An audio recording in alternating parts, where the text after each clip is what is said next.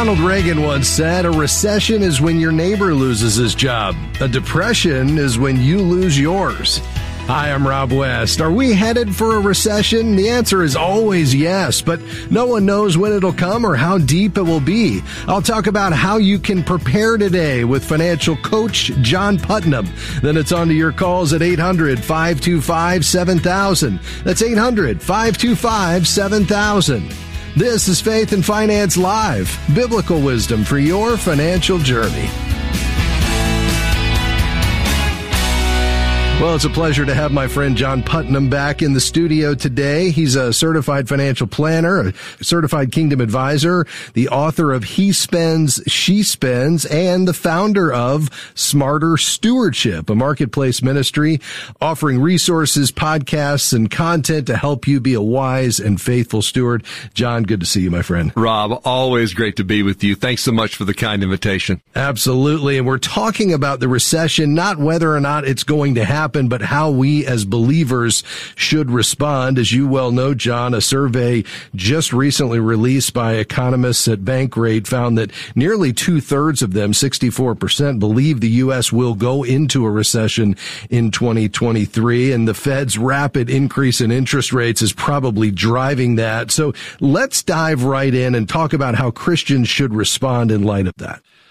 Well, first, exactly like you said, Rob, first, we should not be surprised, right? These happen. Recessions happen. Progress happens. Recession happens. And, you know, I, I was talking right before this about, it made me think about Ecclesiastes 3 one that says, For everything there is a season and a time for every matter under heaven. So we know these seasons are going to happen. Yeah. And so we can draw from God's word that reality that economic uncertainty is certain and yet God is on the throne. So how then should believers view a recession?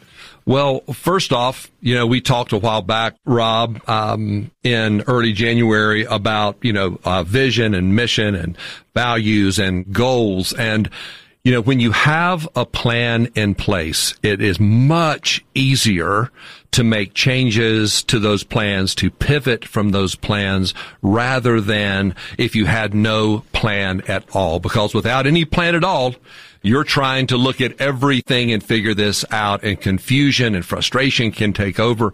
But we know that God is not a God of confusion or frustration. He is a God of clarity. He is a God of detail and a God of peace. So the first step I would recommend is spend more time in prayer. The more time you can get yeah. in prayer, the more time you can get closer to the heart and mind of God, the better prepared that we are each going to be to make the decisions that we need to make and react to what is happening outside of us, those areas that we can control and those areas that we can't control. So we're praying, we're renewing our mind in God's word. What about those goals that we talked about? You shared with us several weeks ago, John, that it really starts with your vision and then your mission and then your values as you set financial goals, really any goal, but certainly financial goals are included. Do those goals need to change when we're entering into a recession? Well, they definitely need to be considered. Uh, you know, a lot of times we'll say vision doesn't change that often. That's the point on the horizon. That's where you're headed. But the mission, the route you take to get to that point on the horizon will likely change. It's no different than if you're taking a trip and you're driving, you know, 10 hours across the country and you get to a place and you see road closed. We need to take a detour. Happened to me on the way down here yesterday and we take that detour. My point in the horizon hasn't changed, but my route has changed. And what happens is, in the time of a recession, your vision can get blurry, mm.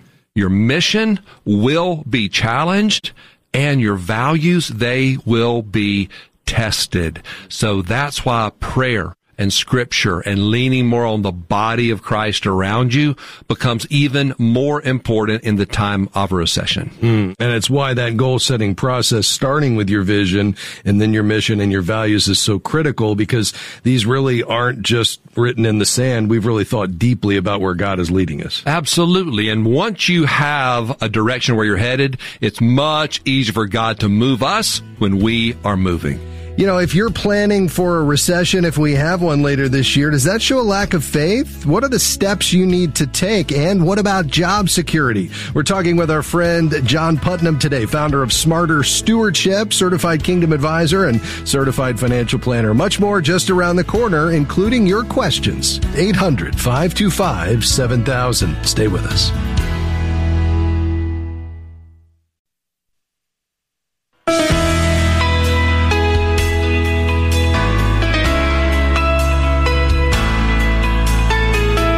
Thanks for joining us today on Faith and Finance Live. Joining me in the studio today, my friend John Putnam, certified kingdom advisor, author, and founder of Smarter Stewardship, a marketplace ministry offering resources, podcasts, and content to help you be a wise and faithful steward. You can learn more at smarterstewardship.com. We're talking today about a recession, not whether or not we'll have one. 64% of economists, based on a recent survey, think we will have some form of a recession in 2023. Our friend Bob Doll shares with us each week his analysis of the market. He believes we'll have at least a mild recession. The question today is how do we respond as believers? We were talking before the break about really a biblical perspective, this idea that there are seasons. We see that clearly in scripture.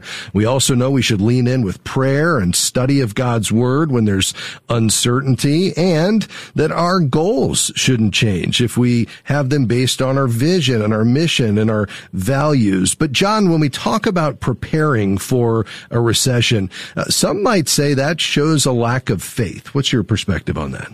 No, not at all. I, again, back to Ecclesiastes 1, that for everything there's a season, a time for every matter under heaven. We know there are seasons.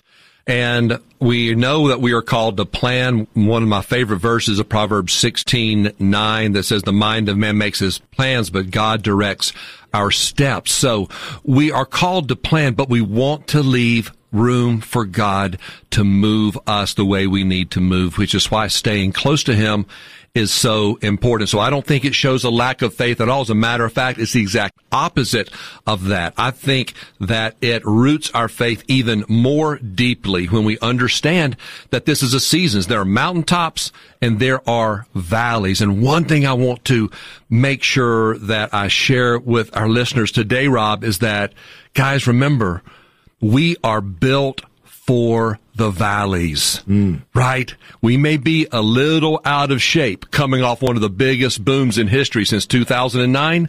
We may be a little out of shape. We may have forgotten that we are warriors, but we are warriors and God has given us. He has equipped us with what we need. So do not be afraid of this, but do take it seriously. Yeah, I love that. You were about to start to preach there. For... I was getting ready to go from preaching to meddling, as they say.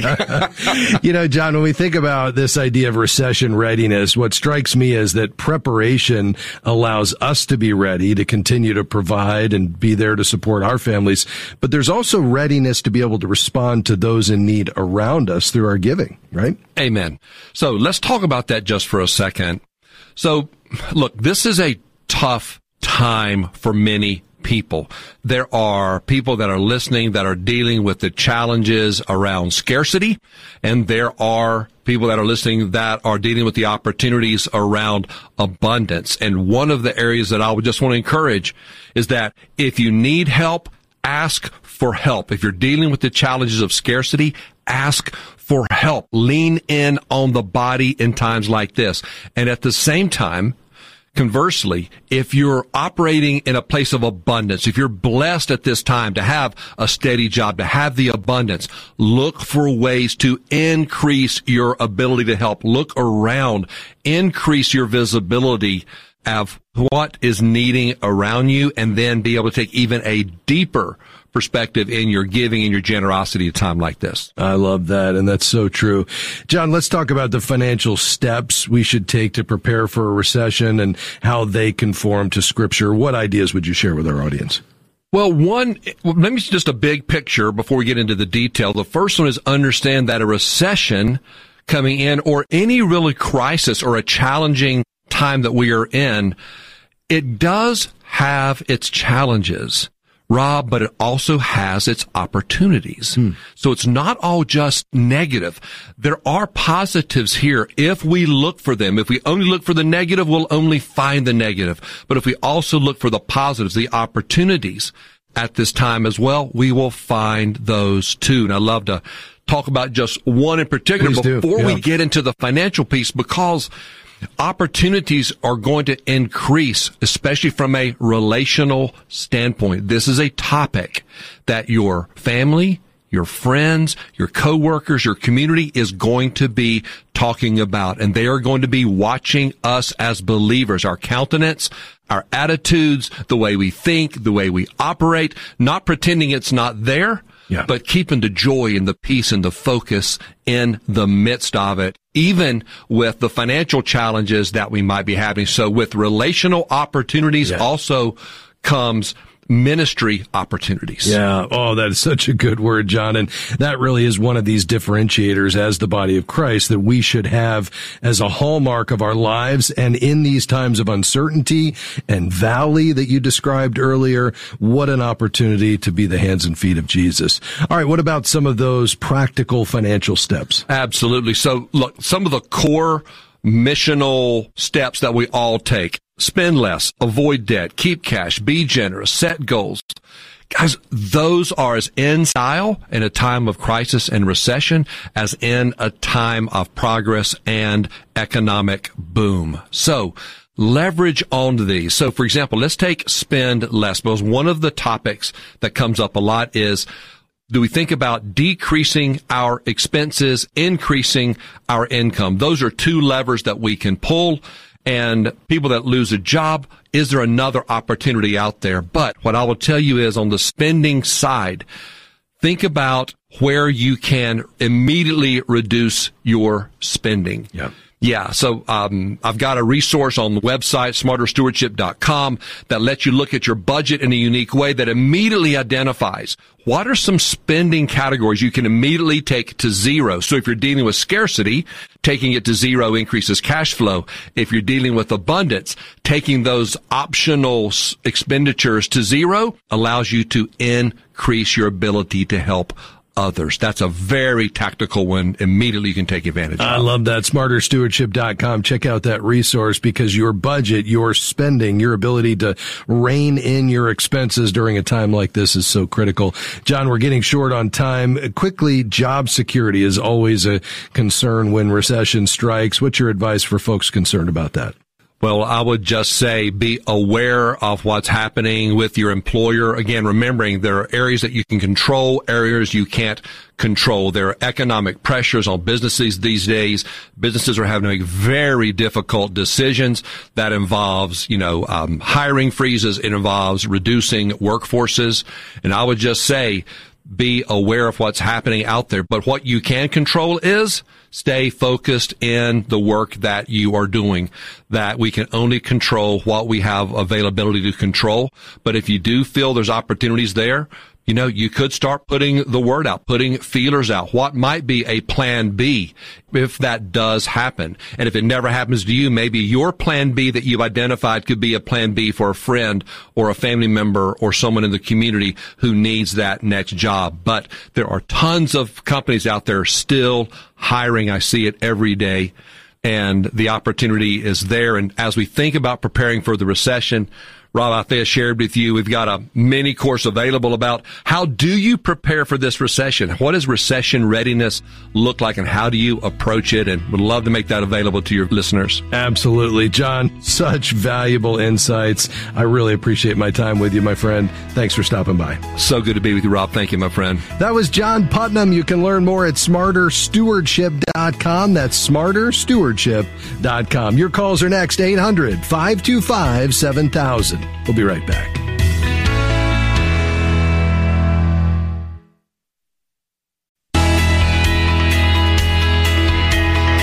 Great to have you with us today on Faith and Finance Live. Great to have John Putnam here, my good friend. You know, as we think about this looming recession, if that's in fact where the economy heads, what an opportunity we have. You know, as we think about our role in handling God's money. I love what Ron Blue, the author, one of my mentors, has to say about money. He says it's a tool. That's right. It's used in our lives and it's used to accomplish God's purposes. It's a test, and the Bible's clear that uh, to whom much is given, much is required. And the handling of worldly wealth is not easy. It can be a competitor to lordship. So it's a tool and a test, but it's also a testimony. You know, think about the opportunity to handle money as a testimony to ultimately where we've placed our trust, especially in uncertain times and the opportunity we have to look around us and say, you know what? I'm going to hold what I have loosely. And even in the midst of the uncertainty, what I know is certain is God himself, that his provision is complete and sufficient. And I can trust in that. And I can look for people on my path who are in need during challenging times to be the hand and feet of Jesus, to be salt and light. What an opportunity. Perhaps we need to reorient our thinking during times times like this. And uh, so appreciate John's counsel today. All right. If you have questions today on anything financial, we're going to open up the uh, conversation to whatever you're thinking about. Perhaps there's been some financial questions rolling around in your mind over the weekend and you're ready to talk about them. Well, the number to call is 800 525 7000. Our team is standing by and let's head to the phones to Old Hickory, Tennessee. Hi, Lori. Thanks for calling. Go ahead. Hey, Rob. Yes. Uh, I would like to know if I have to download the app from the finance uh, faith and finance in order to get the list of the faith-based funds that you happened to mention last week. Uh, I did not download it, but I went on the website yeah. and I couldn't find that list.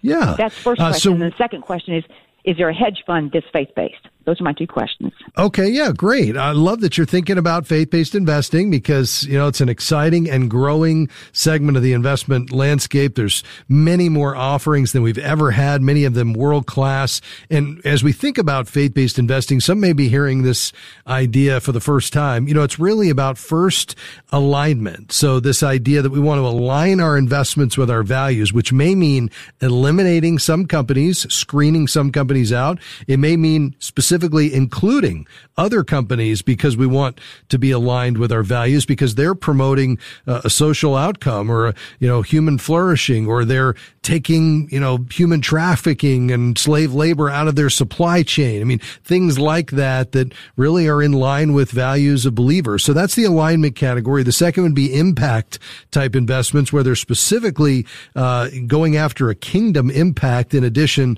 to the bottom line uh, impact as well. And then thirdly, this idea of corporate engagement. As an owner of a company, you have the ability to uh, vote proxies to let your values be known to company leadership. And, you know, that could be done as an individual investor. It could also be done in the aggregate by a faith-based investment manager expressing the faith values of a group of shareholders that happen to be invested in a particular mutual fund, that type of thing. And there's just a growing number to Lori's question of these investment providers out there.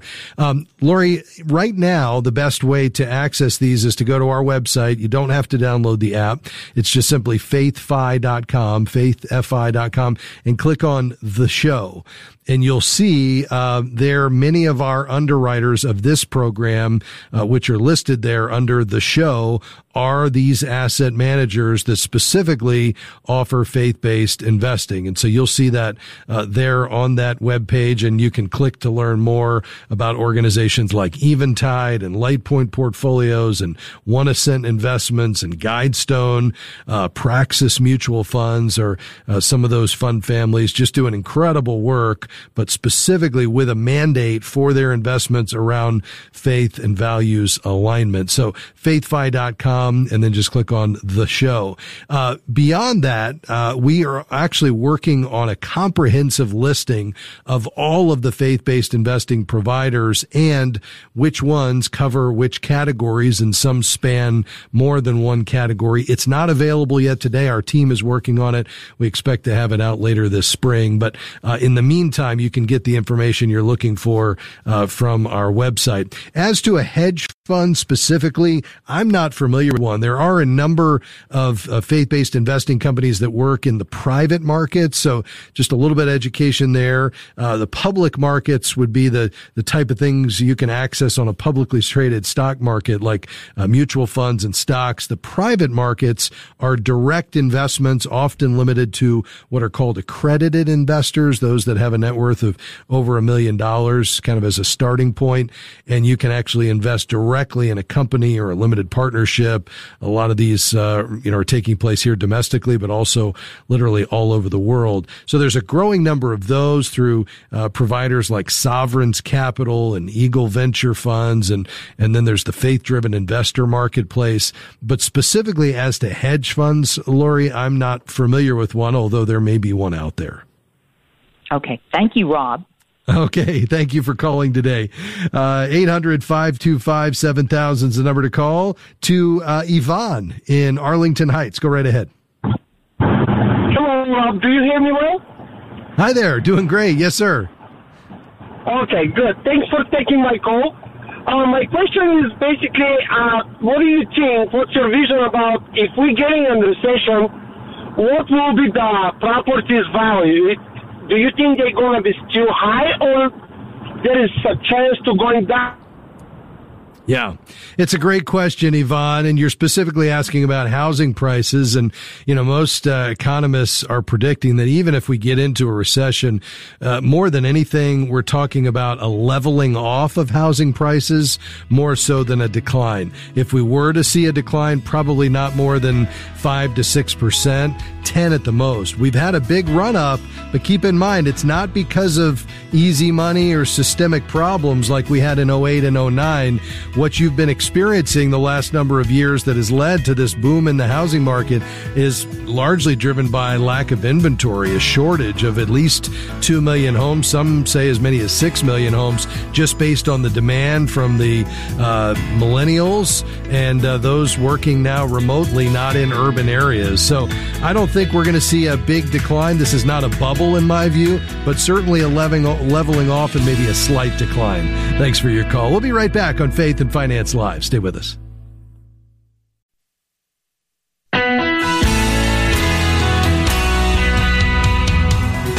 Thanks for joining us today on Faith and Finance Live. I'm Rob West. We've got a few lines open today. We'd love to hear from you. The number to call is 800 525 7000. Hey, before we go back to the phones, let me remind you if you count on this ministry, if you've been helped by the advice we've given here, or perhaps you've been on the website and been encouraged by one of the articles or videos, and you'd like to become a financial partner of ours here at FaithFi and Faith and Finance Live, you can do so on our website quickly and easily. Just head to faithfi.com. That's faithfi.com and click the give button. Uh, you can give online securely. You'll find a telephone number to give over the phone with our team or an address where you could mail a check in. Again, faithfi.com. Just click give and thanks in advance. All right, back to the phones we go. Uh, a few lines open at 800 525 7000 to Gail in Chicago, WMBI. Go right ahead. Hello. Thank you for taking my call. Sure. Um, I, um, my, let me see, my sister and brother-in-law who live in New Jersey, after they graduated from, um, a veterinary school, they're both doctors of veterinary medicine. They opened their own clinic in New Jersey. Now, because neither of them had a lot of cash or excellent credit, I stepped in and loaned them thirty thousand to open their clinic, which is doing very well now. That was about five years ago. Yeah. Um, they've been paying me back a little at a time now, and uh, they still owe me, I think, about twenty thousand. But what they want to do now is get a loan and pay off the balance of the clinic, pay me back, and then um, I would do like a quick quick claim deed so that my name can because my name's on the mortgage and the deed. Yeah. Um, and they, I would like my name off and, you know, have it all be theirs. And so we're thinking now he want, they want to get a loan and pay off the balance to the bank, pay me off, and then do a quick claim where my name would be taken off. Yeah, and I can see why you'd want to do that and why they would as well. And this happened to work out for you. The Bible is pretty clear that we shouldn't co-sign Gail. It just happened that this one worked out in your favor. They had bad credit more than half the time. Uh, when we do this, we have to step in and carry on with the payments because the other party is not able to and, uh, or risk trashing our credit. In this case, things turned around and that's great. Um, but just be careful. I wouldn't uh, make this a habit, especially given the, the warnings we see in scripture on it. Uh, but to your question here, Gail, it's it's fairly easy to get your name off the deed. You would, in fact, just go down to your county records office and file that quit claim deed as you suggested, uh, and it will state that you no longer have any claim on the property, as the name implies. Getting your name off the mortgage is going to be more difficult. So uh, they're going to want to inquire with the lender, or you can, since you're a party to it, and see if they'll allow the other co-signers to assume the loan and take your name off of it. They're typically not likely to allow that to happen because they have no incentive to do so. They'd rather have more parties than less to be able to go after if for some reason somebody defaults on this. The only thing that's changed is they're now more credit worthy, but again, they have no incentive to do that. So apart from that, they would have to refinance without you. Uh, the challenge is I suspect rates are quite a bit higher than when you took this out, even though now hopefully they'd be able to qualify on their own, whereas they weren't able to before. Does that make sense? Yes, they're able to now. Okay. I mean, yeah, so so they could refinance and that's not cheap. I mean, that's going to run probably three, four, five percent of the the outstanding loan balance just in closing costs to refinance that mortgage. Plus, we've got the jump up in the interest rate that's going to result in a higher payment, uh, even though the balance would be lower uh, potentially. But you know, that's uh, that's going to be challenging on them just because it's going to make it more expensive. But apart from that, that just the lender has no incentive to let you out of uh, being responsible for that loan. Oh, I see. Okay. Yeah. Okay. Well, all, right. Well, we'll get together and discuss it. Thank you so much. Yeah, you're very welcome. The other option is you stay on this loan and they just continue to pay on it. And the challenge is you just have to recognize that, you know, if for some reason something changed and they were unable to pay, uh, you know, and they stopped paying, of course, they would have the most harm because the home would be foreclosed on and it's their primary residence, but it would also harm you in the form of, uh, you know, it would really damage your credit if you didn't step in and make the payments. Now, uh, let's hope that doesn't happen happen. And, and if it just turns out that you want to stay on it, even though you'd quit claim, you know, deed the property over to them, well, you could do that. And then when they sell, obviously, uh, you know, they would satisfy the loan at that point. So yeah, I think you guys just need to sit down, think through it, pray through it, talk about where you go from here. If we can help further, let us know, Gail. Thanks for calling. Uh, 800 525 7000. Uh, let's head to Tampa. Hi, Al. How can I help you? Hi, thank you for taking my call. Um, sure. Yes, um, just have a quick question. Um, we uh, we just want to know the difference. My husband and I would like to know the difference between or advantages of setting up a trust or having um, a will um, for our our in retirement investment monies that are already set up as um, under beneficiaries. Yes. Okay. Yeah. So with the uh, beneficiary on those retirement accounts, they're going to happen. You know, the the passing of those assets in those uh, retirement accounts and any accounts that have a beneficiary named or a transfer on death, that's going to happen outside of the probate process. Uh, so that will just pass directly.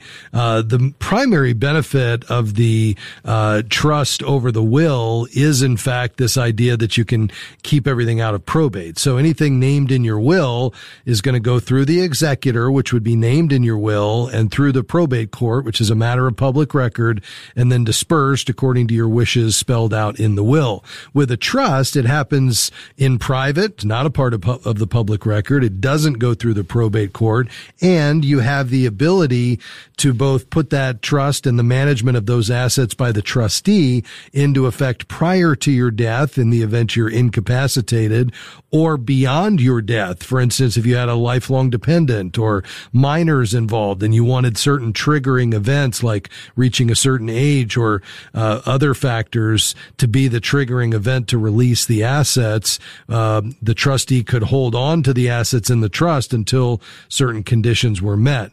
So that's the primary benefit of the will is you have a bit more control before and after your death on the disbursement of the assets. But if that's not necessary, you're okay uh, with it running through the probate court through the named uh, executor of the will, then a simple will, you know, can really cover most folks, and a trust may not be necessary. And uh, if you don't need one, you're avoiding an expense that's a bit more than a will, whereas the average will might be five hundred dollars. A trust, a living trust, might be fifteen hundred to two thousand. So, um, was there a specific reason you were thinking about a trust beyond what I mentioned?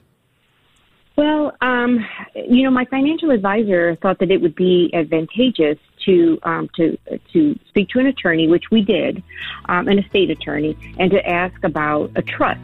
Unfortunately, when I got to my appointment with him, um, I, I completely didn't even think about the trust at that point. So okay. he did not seem to think that there was a need for a trust. Um, yeah. But it seemed as though you avoid the, the, the kids will avoid certain expenses with the trust. I don't know how much a probate is. Everybody says probate, but I don't really know exactly what that entails. Yeah, you know, there's not a whole lot of expense there, so it's really just a matter of it being distributed directly without any delays. Uh, the distribution, you know, could take a little bit more time uh, through the uh, the probate court, but unless there's a real reason there, I don't think it's necessary. Stay on the line. We'll talk a bit more, and we'll be right back.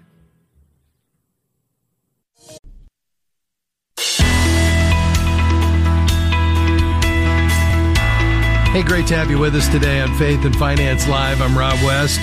Uh, we'll be heading back to the phones in just a moment, but first, it's Monday, and Bob Doll joins us each afternoon on the uh, on Mondays to give us a look at the week ahead in the markets and perhaps reflect on last week as well. Bob is Chief Investment Officer of Crossmark Global Investments. You can sign up for his Doll's Deliberations, his weekly investment commentary that I rely on at uh, crossmarkglobal.com. Bob, good afternoon, sir. And to you, my friend. Hey, so much going on last week. Uh, it's it's right about this time when the Fed meets that we start talking about hawks and doves. Maybe you can fill us in on that a little bit. yep, as uh, listeners probably know, hawks are folks who think the economy is strong and interest rates have to go up and the Fed has to tighten some more. And doves are no, not so fast. The economy is weakening, inflation's coming down. Uh, let's ease up on these rate increases and the back and forth has been amazing. Uh, at the, the at the Fed meeting, the Fed lowered rate, sorry, raised rates by 25 basis points as expected. Yeah. But the press conference afterwards, Fed Chair Powell was more dovish than most people thought he would be, and that caused a big rally in the markets last Thursday. So obviously those comments perhaps mean that the Fed is beginning to see the light at the end of the tunnel and therefore they'd take their foot off the gas pedal, so to speak, and maybe ease off on the interest rates. Perhaps even later this year we could see a decline in interest rates. Well, that's what the markets have been saying. And then of course Friday's, un, Friday's employment report was so strong. The yeah. uh, question now is, well, maybe the Fed can't let up. They maybe have to go further than we thought because the economy and labor markets are so strong. So it's back to these cross currents. They switch almost every day, which makes it so confusing. Um, in fact, that's the title of our Doll's deliberations, as you know. As confusing as it is, so many cross currents. Yeah, no doubt about that. All right, well, let's talk about the market action then as of late, because this has really been a strong market this first month of the year. Do you think it's gotten ahead of itself? And what's your insight there? Yeah, I do. The the the, the um, bulls have taken it up based on just what we were talking about. Fed's almost done. Inflation's coming down. Maybe we'll have a soft landing. We don't have to have a recession. And the Bears, who've not been heard from much of late, are say, are, are forgetting the fact that well, we have a very negative yield curve. Money growth is is is negative. Leading economic indicators have all rolled over, and the lagged impact of what the Fed has already done in 2022 is yet to be felt. So that's the yin and yang of it, and the bulls have uh, carried the day at least until the last two trading days, which have been down. Yeah. Uh, Bob, what about the American consumer in the midst of all of this? I mean, I'm, I'm watching as credit card balances are climbing. We're approaching a trillion dollars owed on uh, credit cards. Uh, you also commented about consumer delinquency rates in this week's deliberations. Yeah, therein lies a debate as well. You've got a significant portion of the consumer that's in good shape. Lots of cash still accumulated via the pandemic, as estimated a trillion dollars they're going to spend money. They have money to spend.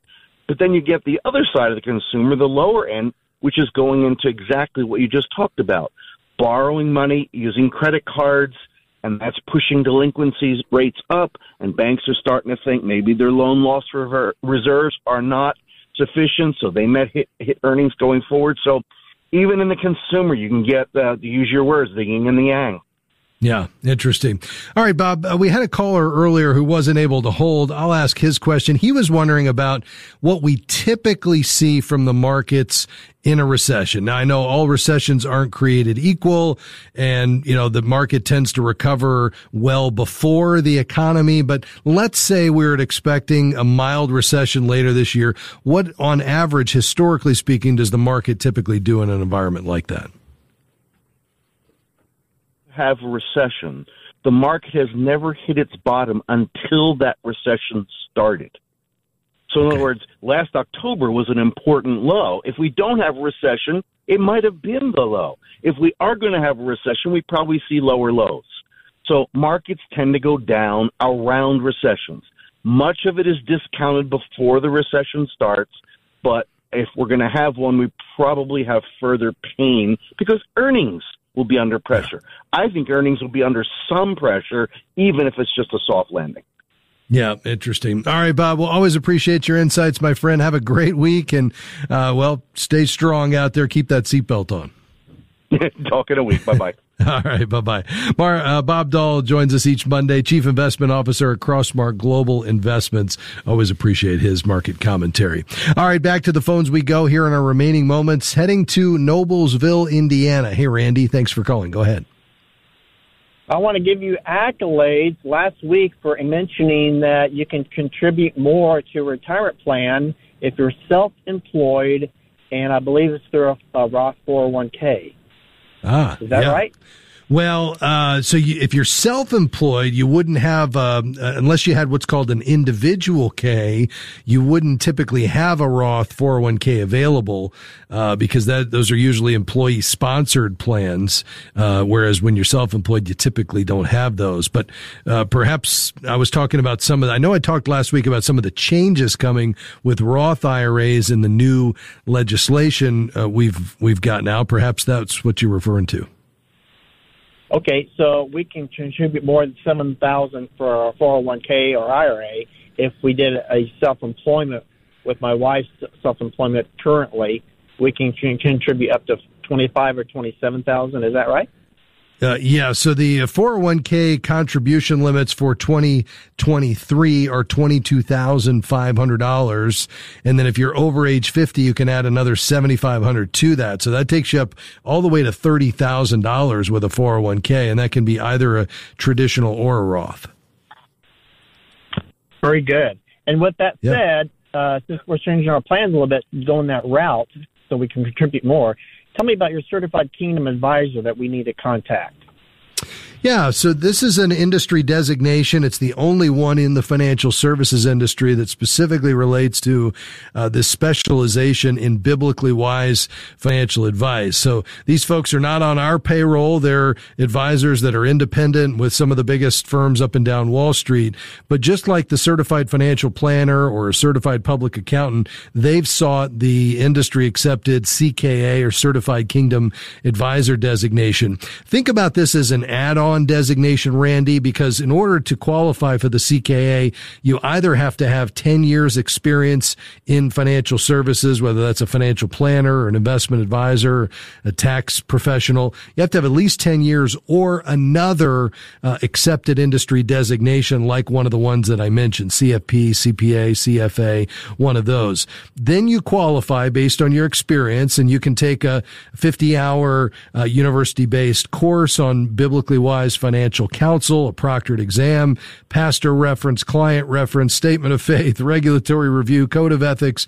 So it's a high standard and it should be, right? Because these men and women are being held out as having met high standards in uh, bringing advice and investments that align with the values and priorities of Christians. So they've been especially trained.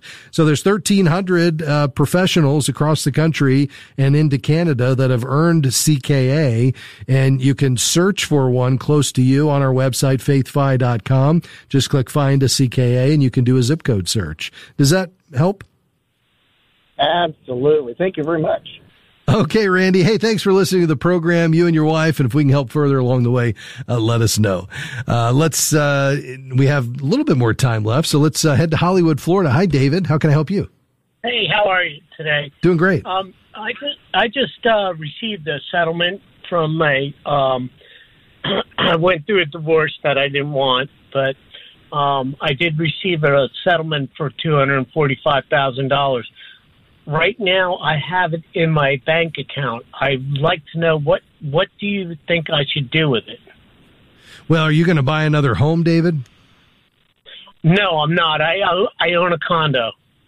Okay, all right. Uh, what about retirement? Do you have retirement assets? No, I don't. That this is Okay. my retirement asset. Okay, all right. And do you have a company sponsored plan available at work? Uh, no, I'm I was self-employed for uh, 30 years, and now I'm I am working for someone. Okay, but they don't have a retirement plan that you can access? No, they don't. Okay, are you a W 2 employee or are you a 1099 independent contractor? Uh, uh, no, I'm a W two employee. Okay. All right. Well, at this point, I think, um, you know, number one, you could get it invested as long as you have a 10 year time horizon. And it's enough money, David, that I'd probably connect with an advisor. We were just talking about the CKA designation. So connecting with a certified kingdom advisor there in Hollywood to get this money invested for you. Um, you're going to have to do it in a taxable environment because you don't have a retirement plan. You could start funneling, you know, over age 50, $7,500 a year into uh, a Roth IRA or a traditional IRA, but you're still going to have quite a bit in a taxable environment. The only way around that, if you don't have a retirement plan at work, is to put it into an annuity. But you may just want to keep it in a taxable account and just start investing it according to your age and goals and objectives. And you don't have to take unnecessary risk. You'd want to do something you are comfortable with. But I think having a professional to navigate this with you, David, that's a lot of money and you want to be a wise steward of it, but you also want to grow it because it's, it's losing purchasing power as it sits there in your bank account, especially in light of the inflationary environment we're in right now. So I think that's perhaps your next step. Connect with an advisor, do some retirement planning, have he or she look over your whole financial life, make sure you have enough insurance and other areas are covered, not any unnecessary risk, but also dealing with the investment side as well. If we can help further, let us know. Marianne and uh, Palos Hills, I'm sorry we didn't get to you, but if you leave uh, your number with our team, we'll try to call you back tomorrow. Hey, folks, thanks for being with us. On behalf of my team, Ryan Hansen, Dan Anderson, Amy Rios, and Jim Henry, I'm Rob West. Faith and Finance Live is a partnership between Moody Radio and FaithFi. Check out our website at faithfi.com and come back and join us tomorrow. We'll see you then. Bye bye.